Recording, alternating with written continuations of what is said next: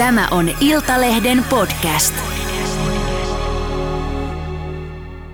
Mä vaan pelkään sitä, että jos tämä ilmasto muuttuu ja lämpenee niin paljon, että Afrikassa ei pysty enää elättämään niitä ihmisiä, niin ne tulee kaikki tänne. Ja silloin se uhkaa koko tätä meidän hyvä olemassaoloa täällä Euroopassa ja muualla. Niin se on se, miksi mä ajattelin, että niitä pitäisi auttaa. Jos rauha halutaan nopeasti saada aikaiseksi, mikä mun mielestä on toivottavaa, niin silloin on vaikea niin kuin uskoa ja odottaa sitä, että ne saisi vallattua kaikki nuo alueet. Se voi kestää vuosia ja vuosia. Ja kannattaako meidän uhrata niin paljon tätä kansakuntaa?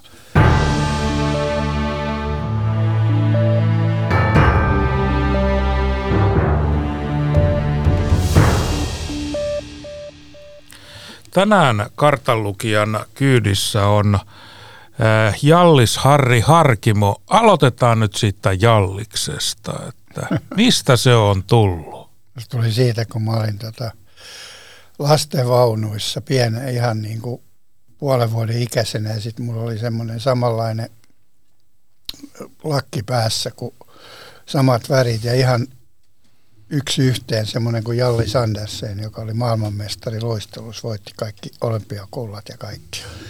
Sitten ne alkoi kutsua mua Jallikseksi sen jälkeen. Ja sen jälkeen ne on kutsunut mua Jallikseksi. Hyvin harva kutsuu Harriksi.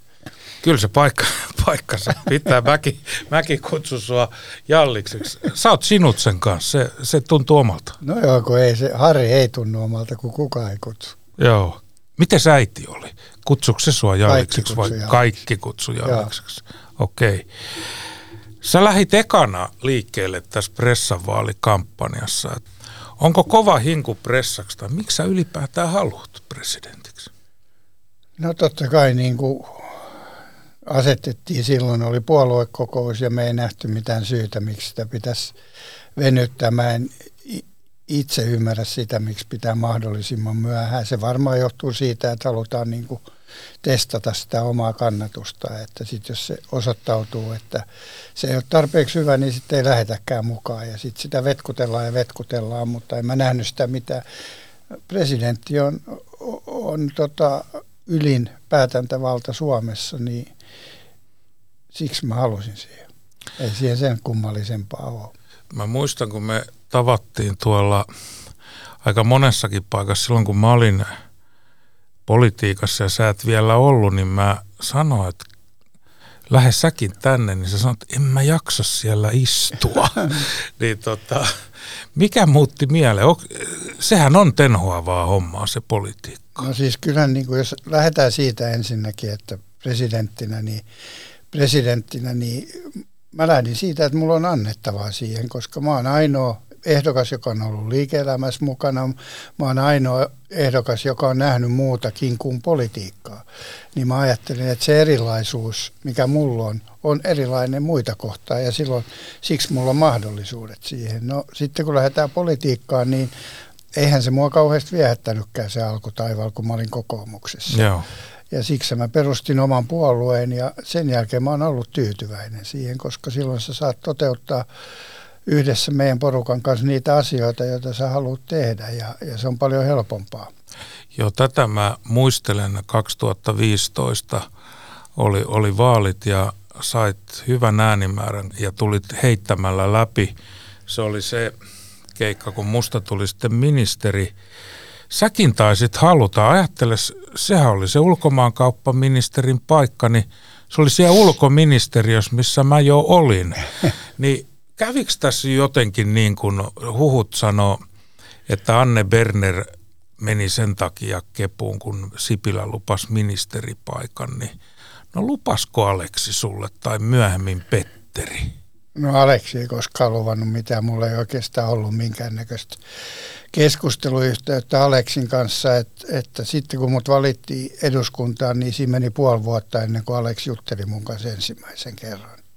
Mistä se johtuu? En mä tiedä, silloin oli semmoinen tapa johtaa, jota mä en, mä en ymmärtänyt. Ja, ja sitten sit Petteri, Petterin kohdalla se tietysti oli vähän eri tilanne.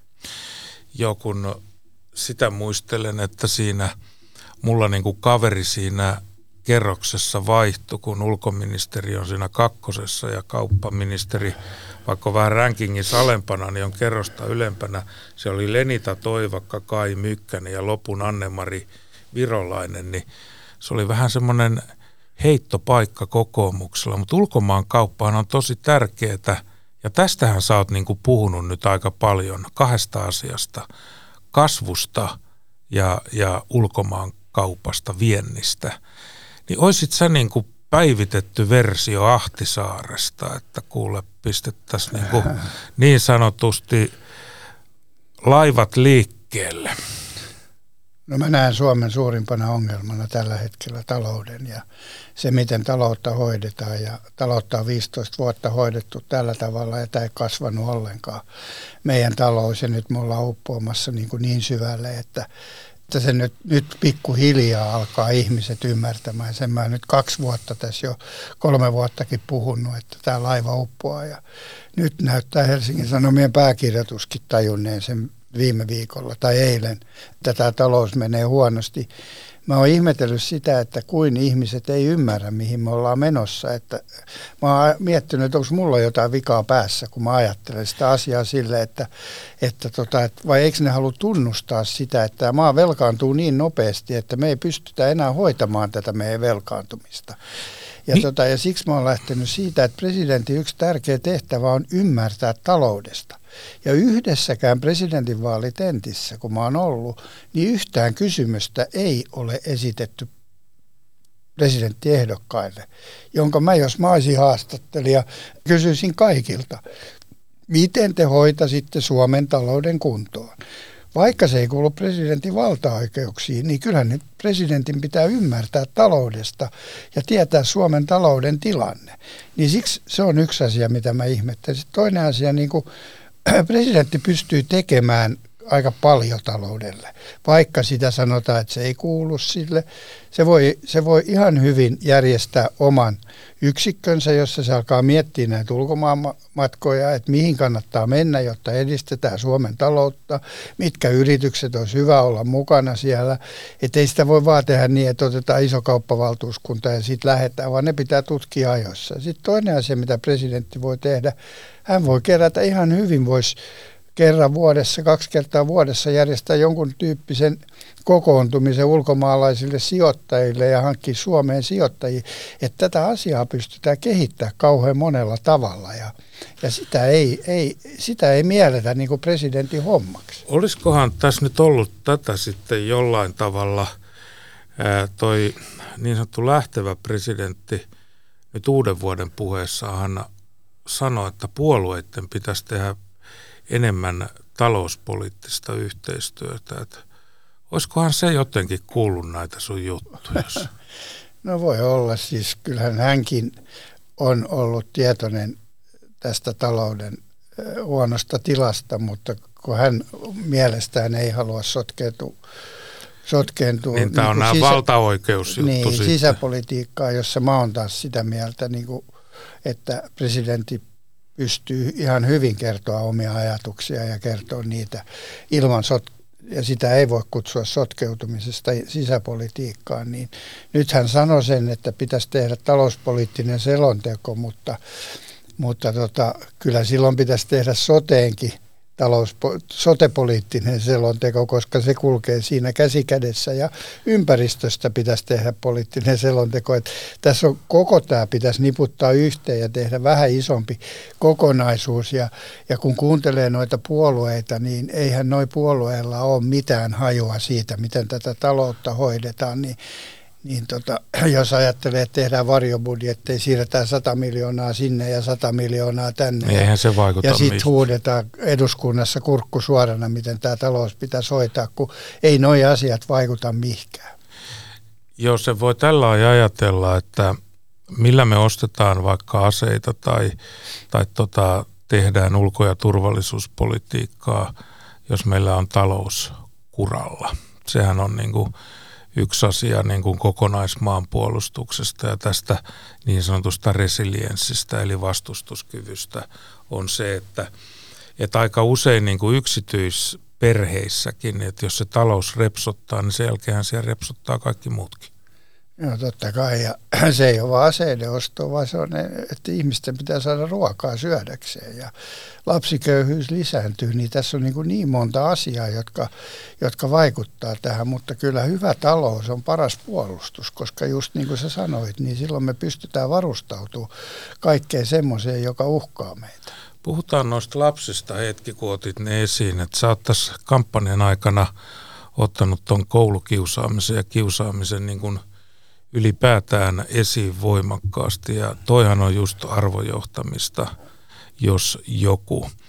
Niin aika monet poliitikot, entiset ja nykyiset, on saanut maistaa sitä lääkettä julkisuuden ja muun kautta, että pelkästään se oma elämä ei ole puntaris, vaan perheen ja jälkikasvun elämä. Sä oot siitäkin lausunut, Joo. että pojatkin on saanut osansa sun maineesta.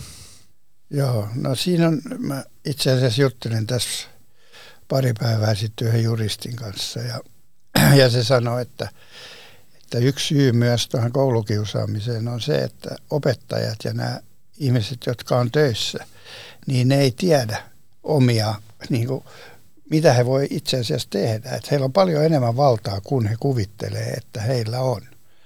Mutta se on yksi juttu just, joka sotkee tätä koko koulukiusaamista, että se minkä mä oon niin hakenut tähän koulukiusaamiseen ja tähän nuorten pahoinvointiin niin kuin lääkkeeksi on se, että jokaisessa koulussa olisi yksi ihminen, joka vastaisi pelkästään koulukiusaamisesta. Ei, sillä ei olisi mitään muuta hommaa ja hänellä voisi olla kaksi tai kolme koulua, jossa hän vastaisi tästä asiasta. Ja silloin, silloin se olisi jonkun niin kuin silloin se pystyy seuraamaan, mitä siellä tapahtuu, mitkä kiusaa ja mitkä ei, kun hän koko ajan olisi kartalla. Nyt tämä menee niin, että nyt se on joko luokanvalvoja, se on kuraattori tai rehtori, ja kukaan ei oikein tiedä, kuka siitä vastaa siitä koulukiusaamisesta. Ja se koulukiusaaminen johtaa sitten tähän syrjäytymiseen sen jälkeen. Ja, ja sillä on monta niin kuin ulottuvaisuutta, ja sitten se voi johtaa myös jengirikollisuuteen ja kaikkeen muuhun. Sehän että, on toi ilmeisesti se johtuu koulukiusaaminen monestakin syystä, mutta jotenkin jos sä erotut porukasta jostain syystä, onko ulkonäkö, onko vaatteet, mutta se voi myös olla kateutta, että, että sä oot hyvä jossakin. Ja mä kattelin, tai kun on sun uraa seurannut purjehduksesta ja sä oot rakennuttanut halliin, nostanut jokerit, tehnyt stadionia. Koet sä, että sua kohtaan oltu kateellisia. Sä oot tehnyt aika monta sellaista hommaa, jota kukaan muu ei ole tehnyt.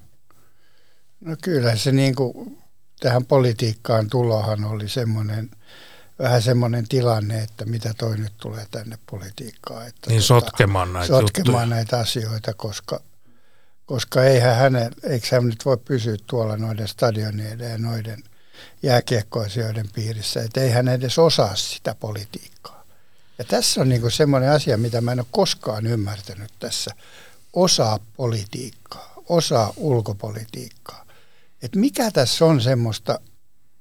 Et missä sitä oikein opetetaan? Niin, missä sitä opetetaan ja mikä tässä on semmoinen, mitä pitäisi ymmärtää. Kun mä oon taas sitä mieltä, että nämä ihmiset, jotka on politiikassa, suurin osa niistä ei osaa taloutta, ei osaa kieliä, ei osaa kanssakäymistä, niin mikä tämä niinku, tää juttu on, mistä puhutaan? Mikä tämä poliittinen kupla on, mistä pitäisi tietää niin paljon asioita? Mik, mikä se niinku on? Voit sä, Timo, selittää se mulle, kun mä en ole koskaan ymmärtänyt, että onko tämä jotain ydinfysiikkaa, jota, jota, ei, joka, jota on tosi vaikea ymmärtää? Tämä on, tämä on tosi hankala asia, että kun mä kun kanssa on perustanut puolueen niin kuin sinäkin, ja, ja tota, se ei ole muuten niin helppoa, jokainen voi käydä koittaa ja saada sille kannatusta, niin eh, meillähän on markkina jaettu niin sanotulle vanhoille puolueille ja ei ne halua sinne kilpailua. Et sunkin itse asiassa mun mielestä niin sanotut vaikeudet vanhojen puolueiden kanssa alkoi sillä hetkellä, kun sä perustit oman puolueen. Totta kai. Silloinhan ne antoi, alkoi ja silloin, ja sitten tuli semmoinen tunne, että kaikki toimittajat suunnilleen sanoi, että tosta ei tule mitään. Että, ja nyt ne ei voi antaa periksi, kun ne on huomannut, että siitä on kuitenkin tullut jotain. Joo, siis otetaan tähän pieni kertauskurssi. Me voidaan nyt tässä sen verran taputella itseämme tai toisiamme pöydän yli. Meidän lisäksi siis sinä, Raimo Vistpakka, minä, niin on onnistunut Risto E. J. Penttilä ja Risto Kuisma. Muut ei ole onnistunut, muut on puhunut vaan. Mennään me tuohon ulkopolitiikan niin kuin ytimeen vielä, vielä sillä tavalla, että, että tämä Venäjä-kuvio tietysti on nyt ollut paljonkin esillä syystä sattuneesta ja tietysti kun sä teit jokereiden kanssa sen Venäjä-liikkeen, menit KHL, niin suohan on jahdattu kuin suurrikollista – Mäkin kun olin ministeri, niin savuavaa asetta etsittiin, että kuka pelasti Jallis Harkimon, olitko se sinä, oliko se presidentti vai itsekö se nosti itsensä suosta? Mikä juttu tämä on? En mä vieläkään ymmärrä sitä, mistä semmoinen juttu on tullut ja mikä se on. Se on koko se asia, että ei, ei, mä oon puhunut aika monen ihmisen kanssa ja entisen suurlähettiläiden, jenke, ja amerikkalaisten ja kaikkien ihmisten kanssa ja kukaan ei tunnista Joo, sehän niin kuin oli sillä lailla erikoinen, että yleensä nämä pakotetoimet kohdistuu johonkin kaksikäyttötuotteisiin tai, tai niin kuin jos ne on henkilöpakote, niin, niin ne, on, ne on tämän hyökkääjä osapuolivaltion poliitikkoja, korkeita virkamiehiä, mutta yhtäkkiä niin kuin – pistettiin huhu liikkeelle, että suomalainen kansanedustaja sinä olisit pakotelistattu ja joku esti sen. Joo, joo, mutta Savuavaa ei... asetta ei ole löytynyt, niin johtuuko se siitä, että sitä ei ole? Joo, kyllä. Mä luulen, että sekoitettiin kaksi asiaa. Että, että mä tiedän, että oli keskustelu siitä, että Hartwall olisi asetettu pakotelistalle, mutta sitä ei sitten laitettu. Joo, ja tämä on se. Tämä on se, mihin se on sekoitettu. Joo. Otetaan tuosta Venäjästä vielä toi Ahvenanmaalla oleva – Venäjän konsulaatti, niin sä oot ainoa presidenttiehdokas, joka on nyt julkisesti sanonut, että se pitäisi pistää kiinni ja, ja todeta, että tämä vanha meno, Venäjän ja Neuvostoliiton aikainen meno pitäisi lopettaa. Mitä sä luulet, että miksi sä oot ainoana tätä mieltä? Siis kun mä luin sen raportin, niin, tota, niin mulla tuli semmoinen – semmoinen niin ajatus siitä, että joku tätä ohjailee, tätä raportin tekoa ja jollain tavalla tässä ollaan vaikutettu, että tässä ollaan niin vieläkin sillä suomettumisen tiellä. Koska siinä raportissa ei niin kyseenalaistettu edes tätä asiaa. Että, ja siinä vedottiin johonkin vanhoihin sopimuksiin ja sitten siihen vedottiin niin vielä, että nämä nämä maat, jotka on tässä Pariisissa tehnyt, tehnyt sopimuksia, nämä maat, jotka on mukana tässä, että hei muka, muka niin kuin hyväksyisi tähän, tätä, että tämä purettaisiin tämä demilitarisaatio ja että tämä, ja että tämä konsulaatti poistettaisiin sieltä. Se mikä siinä on niin kuin ihmeellistä on se, että että tota, ja sitten annettiin semmoinen kuva, että ruotsalaiset ei halua sitä. Mutta yhtään kommenttia mä en ole lukenut mistään lehdestä tai mistään, että ruotsalaiset olisi virallisesti ulkopolitiikassa kertonut, että he ei halua, että Ahvenanmaan demilitarisaatio puretaan. Ensinnäkään se ei kuulu heille mitenkään, heille ei ole mitään sen asian kanssa tekemistä. Ja sitten tämä konsulaatti, niin onhan Venäjäkin sulkenut kolme meidän konsulaattia, niin en mä niin näe, miksi. Mä, mä en ymmärrä tätä koko kysymystä ja sä voisit ehkä selittää sen. No mä oon tätä kanssa mietiskellyt paljon, kun tässä on minustakin näyttää, että semmoinen isompi sopimus ikään kuin takana tai on katsottu varmaan tämä TP-UTVassa, joka on siis tavallaan sellainen, missä tämä yhteistoiminta hallituksen ja pressan kanssa tapahtui. Ja sitten ulkoministeriö on laatinut tämän paperin ja mulla on neljän vuoden kokemus siitä, että miten niitä siellä laaditaan, niin mä kyllä sinänsä luotan niin kuin virkamies moraaliin, mutta jos on käyty keskustelu, lähetekeskustelu ja sitten on todettu, että mitkä ne suuntaviivat voisi olla, niin sitten voi tulla tällainen lopputulos. niin. Ja tämä on sillä mun mielestä hyvin mielenkiintoista, että ne kaksi kaverusta, jotka nyt on presidentin vaalien kallupkärjet, Haavisto ja Stub, niin ne, niillä on tässä vaalikoneessa kanta, en osaa sanoa. Joo, mutta Stubihan, Stubihan on muuttanut mieltään, koska silloin kun se oli Ahvenanmaalla, niin silloinhan se kertoi Ahvenanmaan radiolle, että, tota, että hän ei kannata sitä, että demilitarisaatio puretaan ja, ja tehdään mitään tälle asialle. Ja sitten se muutti mieltään sen jälkeen. Onkohan tässä nyt semmoinen tilanne, että nämä kärkiehdokkaat, niin sanotut, yhtä ääntä hän ei ole annettu, niin ne yrittää välttää vaan virheitä. Että minkälainen tästä viimeisestä kuukaudesta nyt tulee, että, että nythän pitää haastaa. Niin, nyt kun on seurannut jouluajalla telkkaria ja katsonut, kun on tuotu näitä kysymyksiä, mitkä on asetettu näissä eri medioissa, niin suurimman osa näistä kysymyksissä, ja Stubbi ainakin, niin se vastaa ei, ei ota kantaa niihin. Niin eihän se ota mihinkään kantaa. Ja Haavisto on toinen, joka ei myöskään ota kauhean paljon mihinkään asian kantaa. Ja, ja nä, tehdään nämä kyselyt siksi, että ihmiset saisi tietää, minkä tyyppinen tämä ehdokas on. Ja mun mielestä tämä on niin kuin väärin, että joka, joka asiassa niin kuin puhutaan vain ympäripyöreitä ja mistään ei selviä tota, mi, mitä kantaa nämä ihmiset. Sä kun oot seurannut tähän, niin kerro kaksi asiaa mulle, että kun minua kiinnostaisi tietää, että mitä kantaa Stubbi on jostain asiasta ja mitä Haavisto on jostain, niin onko sinulla joku selvä näkemys? No kyllä Stubbi kannattaa NATO-jäsenyyttä ja tasavallan presidenttiä sinne NATO-kokouksiin ja Haavisto kannattaa tietysti kehitysapua ja, ja rahana panostamista Afrikkaa. Mutta otetaan tämä nyt vielä kuule, tämä diilintekotaito, kun sä oot siinäkin ohjelmassa ehtinyt olemaan. Ja toinen kuuluisa diilintekijä on tuolla lätäkön toisella puolella, niin. Donald Trump. Niin. niin tota, kun sä tiedät, että bisneksessä ja, ja tuolla, ja hän on nimenomaan bisnesmies, niin se diilin teko, niin sehän tapahtuu siinä tilanteessa. Sä et välttämättä pysty ennakoimaan, koska se tilanne on, niin mistä pevelistä sen tietää, että millainen se diili pitää olla?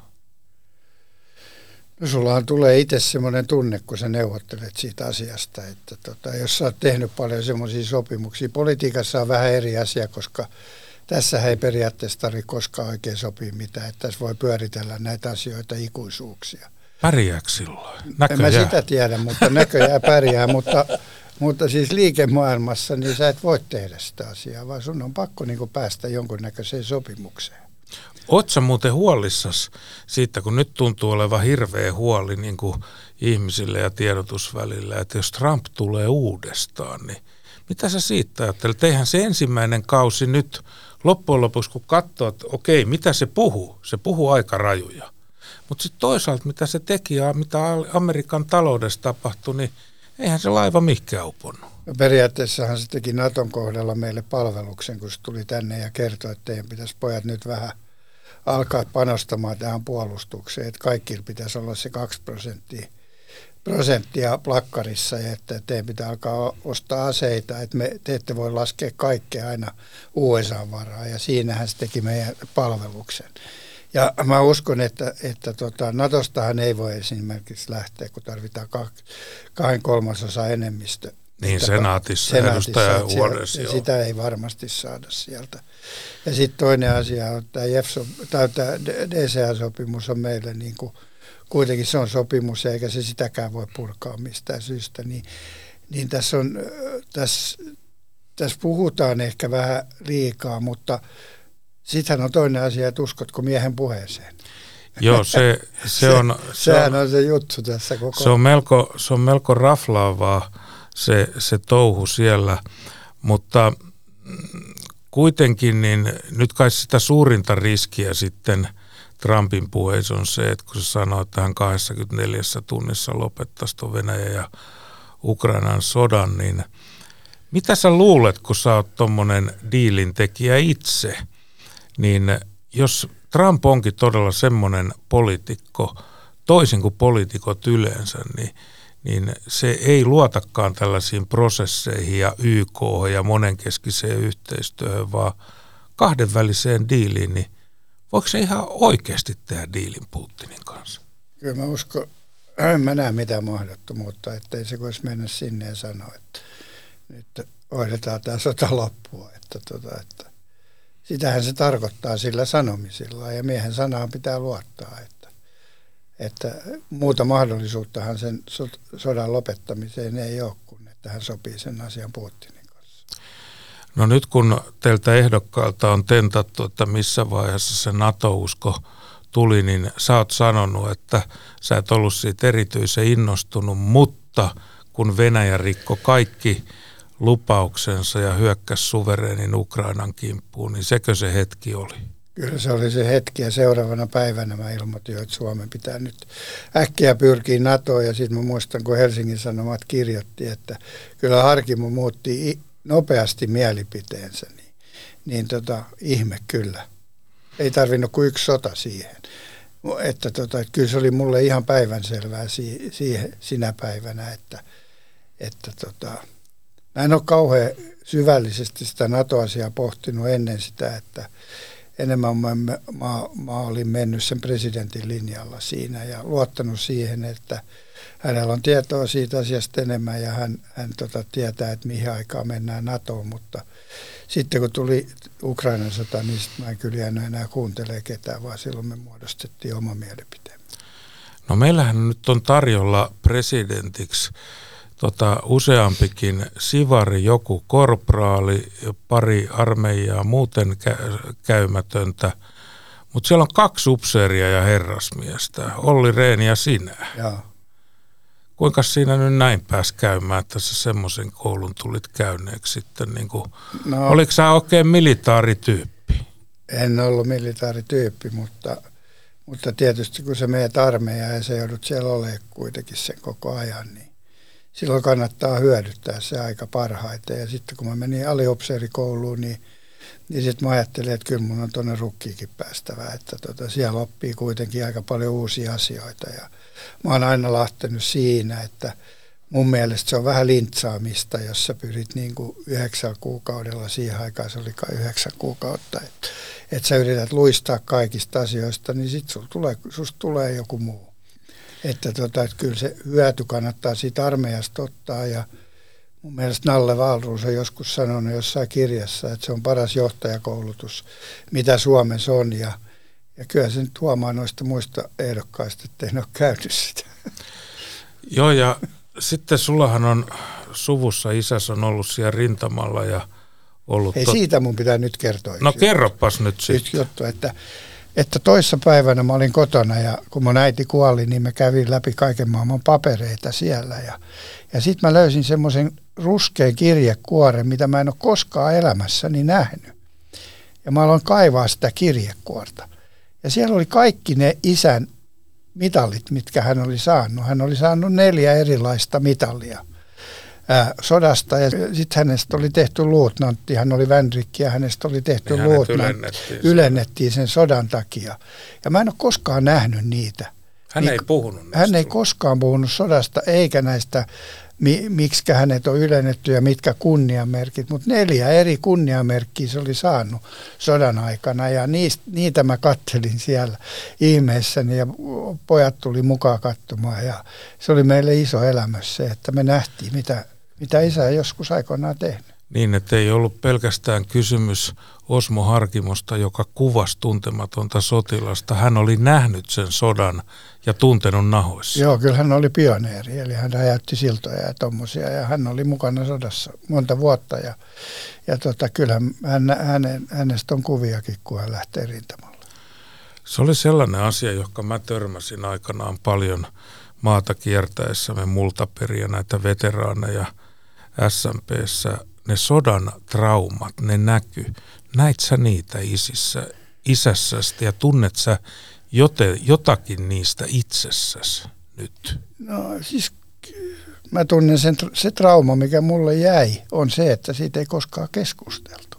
Niin, että se oli puhumaton asia. Se oli puhumaton asia. Mun isä ei maininnut sanallakaan koskaan sodasta, eikä se koskaan puhunut niistä asioista, mitä se oli tehnyt siellä, eikä se koskaan puhunut mistä, ei se koskaan näytellyt mitään kunniamerkkejä tai mitä ylennyksiä tai mitä. Jos mä en olisi eilen tai toissapäivän löytänyt sitä kirjekuorta, niin, niin, tota, niin en mä olisi tiennyt siitä asiasta.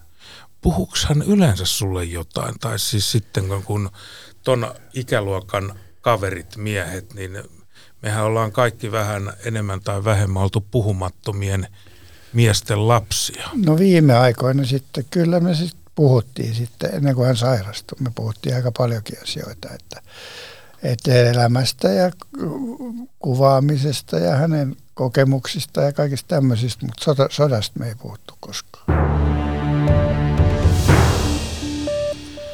Nyt kuule, tässä on kirikuukausi, niin mitäs ihmettä nyt pitäisi tehdä, että tota, se pilari nousisi? Kallupithan ei äänestä, mä tiedän se itse, kuinka tuskasta se aamulla on aina odottaa, että onko se se kaksi vai kolme prosenttia, mitä se on. Mä tiedän, että sä vastaat, että sä haluat tulla valituksi ensin toiselle kierrokselle ja sitten loppuun, mutta onko joku minimi, mikä riittää? Vai onko se niin kuin äänillä mitattavissa Ei, kun mä katsoin just tätä, että tuli semmoinen galluppi tuossa kilpailevassa lehdessä, missä kysyttiin, että kenen kanssa haluat mennä kaljalle. Ja siinä mä sain 8 prosentin kannatuksen, niin kuin, joka oli tosi iso verrattuna mun omaan kannatukseen. Ja monet kärkiehdokkaat sai vaan puolet siitä kannatuksesta. Ja nythän se kuitenkin on silloin niin, että ihmiset tuntee, mutta ne tietää. Mutta, mutta se raja on kauhean hienoinen siinä, että mieltääkö ne minut uskova että onko mulla uskottavuutta niin kuin presidentiksi. Ja nyt mä kuljen koko ajan sillä rajalla, että onko mä uskottava presidentiksi vai enkö mä ole uskottava. Ja sen rajan ylitys on se, mihin mun pitää päästä näillä TV-väittelyillä. Ja mielestäni onnistuin edellisessä TV-väittelyssä.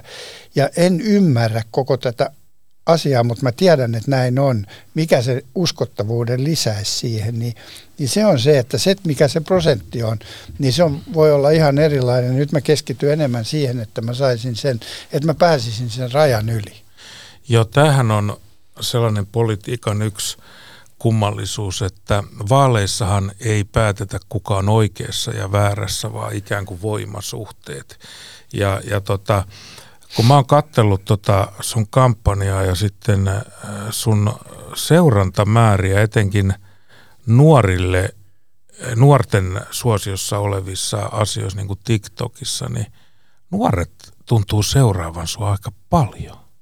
Joo, niitä on niin, siellä on huimia niin kuin määriä, niitä seuran, se, ne seuraa mua paljon, ja, ja, ja tota, mutta kyllä siellä on sitten niin kuin muuallakin Facebookissa ja, ja tota, että kyllähän sosiaalinen media on semmoista, mikä pitää käyttää nyt, että nyt noin kyllä nuo toritapahtumat jää aika vähin, että kun sulla on 20 astetta pakkasta tuolla ulkona, niin sä et siellä kauheasti kosiskele noita, noita ehdo, niin kyllä sun pitää keskittyä siihen sosiaaliseen mediaan ja niihin TV-väittelyihin ja, ja niissä pitää pärjätä ja TikTokissa ja muualla. Joo, ja, ja ikään kuin herättää se – puheenaihe. Mitä sä sanoisit, että mikä on tuon talouden lisäksi joku semmoinen aihe, mistä ei ole puhuttu tarpeeksi? Tai onko jo joku semmoinen aihe, mistä on, on niin kuin vaiettu tai mistä sä haluaisit enemmän puhua? Koska mä voin sielujen silmillä nähdä, siellä on yksi Maikkarin tentti, siellä on vielä yksi Ylen tentti. Ja nelosen tentti. Ja, ja sitten suurin piirtein käydään taas Ukraina, Kaasa, NATO ja nämä samat asiat käydään niin uudestaan läpi. Mistä siellä sun mielestä pitäisi puhua? No kyllä siellä pitäisi antaa niin kuin, niin kuin, tota ihmisille käsitys siitä, että mit, mitkä on presidentin mielipiteet ja miten presidentti ratkaisisi asioita. Eli mitä hän tekisi soten kanssa, että eihän siinä hävisi mitään, jos, jos, jos tota haastateltava kysyy kysyy näiltä ehdokkailta, että miten ratkaiset soden, soten, miten ratkaiset ilmastonmuutoksen, miten ratkaiset talouden. Kyllähän nämä on semmoisia isoja asioita, jo, jo, jotka ihmisten pitää tietää, mitä presidentti ajattelee näistä. Ja näitä asioita ei tuoda koskaan. Mä tiedän, osaan ulkoa jo, mitä nämä vastaa nämä ehdokkaat näihin, näihin tota, mikä onko Suomen puolustuskyky hyvä, niin kyllä mä tiedän, mitä sieltä Stubbilta tulee. Se latelee kaikki aseet, mitä meillä on. Ja sitten se sanoo, että jalkaväkeä pitää satsata ja sitä ja tätä. Et mä osaan ulkoa, mitä ne sanoo nämä ihmiset jo tuolla paneeleissa. Että kyllä meidän pitäisi, ihmisin pitäisi saada kuva niistä, että minkälaisia nämä presidenttiehdokkaat on ja mitä mieltä ne on eri asioista kuin pelkästään. Eiköhän nyt ihmiset jo tiedä, mitä ne on ulkopolitiikasta, Gaasasta, Venäjästä ja kaikesta tästä, koska niihin on vastattu kymmeniä kertoja. Niin se konsensus tuntuu olevan aika suurta niin kuin näissä tietyissä asioissa ja nyt meillä puhutaan henkilövaalista, henkilökohtaisista ominaisuuksista, mutta onko tämä kuitenkin puoluepukarien vaali? On. Ja just tarkoitan tällä sitä, että vaikka sulla on pienempi puolue, niin sä oot avoimesti puolueen ehdokas, niin kuin Stup on avoimesti puolueen ehdokas ja Urpilainen. Mutta sitten Olli Rehn on kuulemma kansanliikkeen ehdokas, on toki tosi myöskin Kepun ehdokas. Samoin Pekka Haavisto kuulemma kansanliike, ja kun vihreät ei nyt oikein ole suosios, niin ne on sitten siellä jossain taustalla.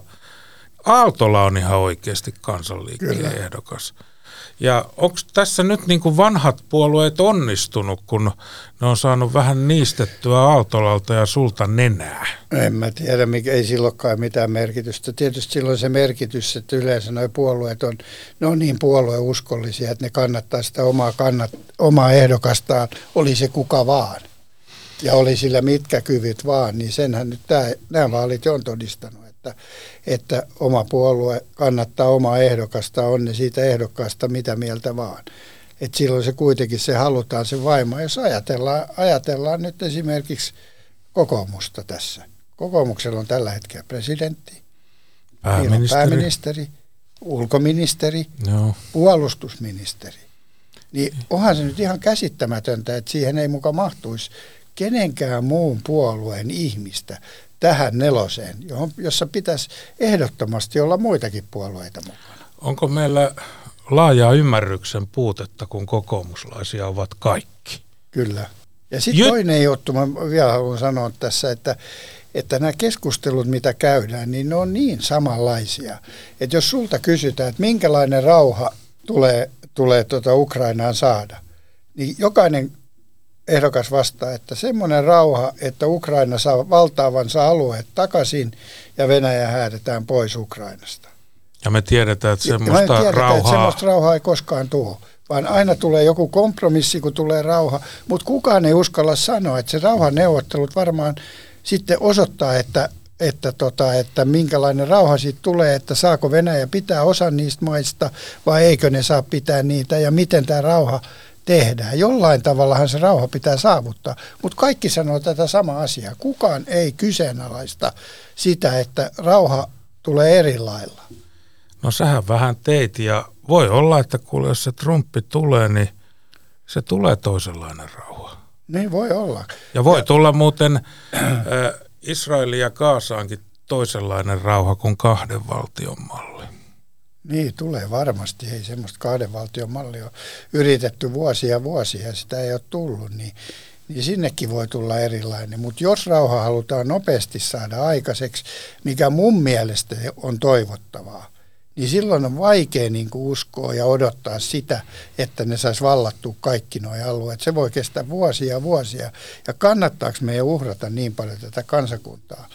Siihen, että pitää miettiä näitä asioita monelta kantilta, mutta mä vaan haluan kertoa, että miten jokainen presidenttiehdokas vastaa, koska niin pitää vastata. Joo, sehän ei paljon tietysti eh, informaatiota lisää, jos kaikki on aina kaikesta samaa mieltä. Miksi sä oot sitten niin samaa mieltä siitä, että luontokato uhka ja ilmastonmuutos on suurin uhka? No en mä ole samaa mieltä, onhan siellä monta presidenttiehdokasta kun ei ole sitä mieltä, mutta mä oon sitä mieltä, kun mä kattelin viime kesänä, kun palo puolet Euroopasta ja sitten kun miettii, että kuinka paljon noita tulee noita pakolaisia tuolta Afrikasta tänne, niin mä vaan pelkään sitä, että jos tämä ilmasto muuttuu ja lämpenee niin paljon, että Afrikassa ei pysty enää elättämään niitä ihmisiä, niin ne tulee kaikki tänne. Ja silloin se uhkaa koko tätä meidän hyvä olemassaoloa täällä Euroopassa ja muualla. Niin se on se, miksi mä ajattelin, että niitä pitäisi auttaa siellä ja pitäisi pitää huolen, että ne pysyy siellä ja, ja että saadaan tämä ilmastonmuutos niin kuin jotenkin kuriin. Se on ainoa syy. Ei, ei mulla mitään muuta syytä tässä ole. Tämä on muuten aika iso asia tämä Afrikka ja meillähän on siinäkin vaan sellainen kummallinen ajatus, että viedään sinne vaan rahaa, niin se auttaa. Tilannehan on näin, että monet afrikkalaiset, ne on ylpeitä kansaa, ne haluaa asua kotiseudullaan, niin se olisi se kauppa ja niin. kasvu siellä. Niin sehän se avain on. Mutta musta tuntuu, että USA on jättänyt oman onnensa nojaa, Eurooppakin aika lailla oman onnensa nojaa, mutta Kiina on siellä ja vie raaka-aineita eikä välitä demokratiasta eikä mistään mitään. Niin eikö meidän pitäisi käydä kauppaa enemmän Afrikan kanssa? No sehän on se ratkaisu, se, sehän liittyy se, mutta ekaksi niin pitäisi olla myös niitä tavaroita, mitä myydään ja sitäkin pitäisi kehittää, että sä et voi käydä kauppaa, jos ei ole kauppatavaraa. Niin Muutakin niitä, kuin raaka-aineita. Muuta kuin raaka-aineita, niitä maita pitäisi kehittää ja se on se, missä mä, mitä mä tarkoitan sillä, että sinne pitää satsata. Että siihen pitäisi satsata ja siinä voisi olla bisnestäkin satsata sinne. No meillä aikanaan oli tämä PISA-tutkimus ja tämä koulutus, mikä siinä muuten on mennyt vikoon?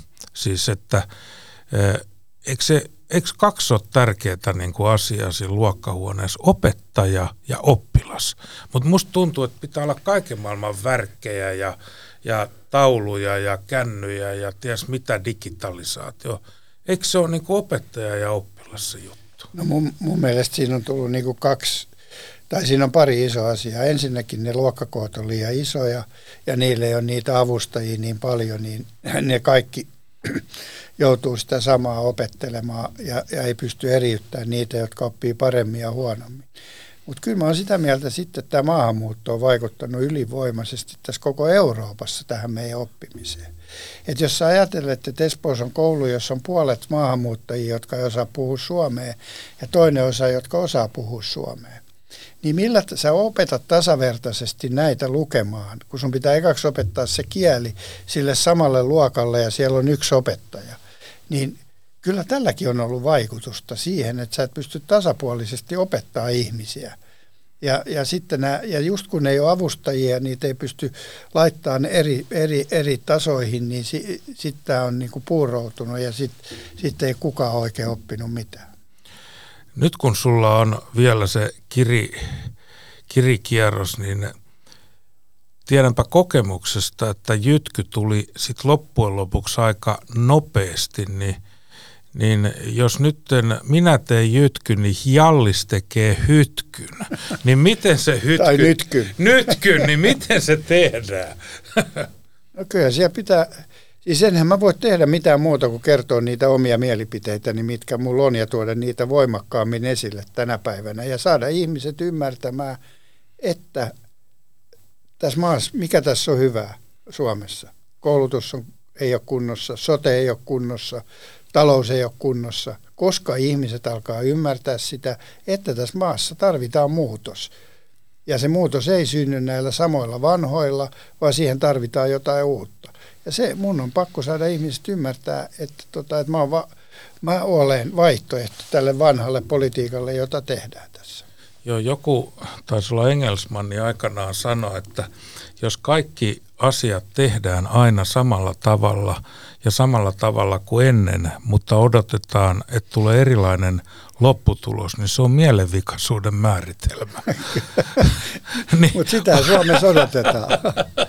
Sitä Suomessa odotetaan. Nyt tehdään ihan samoja asioita. Nyt taas säästetään itsemme kuoliaksi ja nyt mietitään, että miten saataisiin vielä miljardi säästettyä ja pidetään huolta, että talous varmasti kuristuu sitten, kun tehdään lisäsäästöjä. Eikä mietitä tätä kasvua ollenkaan, joka on ainoa, joka ratkaisee meidän ongelmat. Joo, tätä on ajatellut, kun me puhutaan tästä resilienssistä, eli kestokyvystä, joka on ulko- ja turvallisuuspolitiikan yksi ihan keskeinen asia, että miten ihmiset reagoi sitten siinä, että jos tulee ulkosta uhkaa ja miten he ryhmittäytyy sitten niin kuin lipun alle. Niin tämä kai se on se, että jos kaikki otetaan mukaan ja ihmiset tuntee oman arvon tuntoon, niillä on työtä, leipää, merkityksellisyyttä, etenemismahdollisuuksia, niin eikö se ole niin kuin maan puolustamista, eikä pelkästään se, että tussarin kanssa seistää rajalla? Kyllä, ja siihen pitäisi saadakin ihmiset, että niillä olisi töitä ja ne pystyisi ostaa ruokaa lapsille ja sitten, että meillä olisi niin mahdollisuus puolustautua ja ostaa, ostaa aseita ja, ja saada tämä talous kuntoon. Se, olisi niin kuin, se on ykkösasia tässä koko, koko meidän taloudessa tällä hetkellä.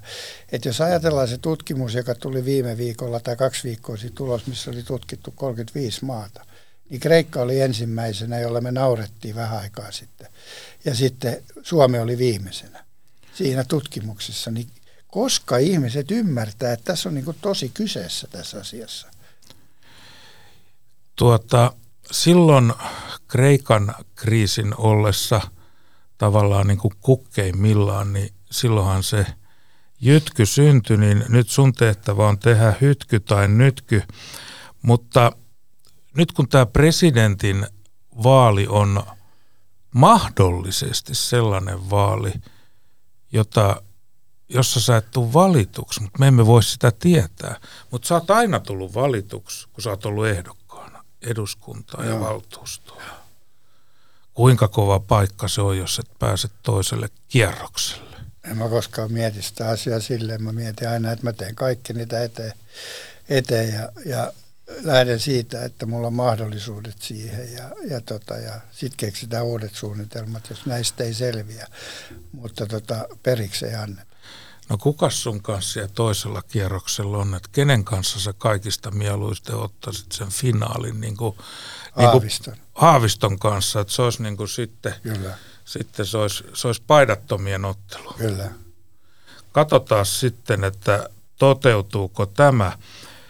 Mutta me aloitettiin siitä Jalliksesta ja me nyt tunnemme sen tarinan, niin me lopetamme Jallikseen – Eli kun sut tunnetaan Jalliksena, niin jos sä tuut tasavallan presidentiksi, ja mähän tuun sua sitten tietenkin haastattelemaan, niin puhuttelenko minä sinua herra tasavallan presidentti Jallis Harkimo vai herra tasavallan presidentti Harri Harkimo?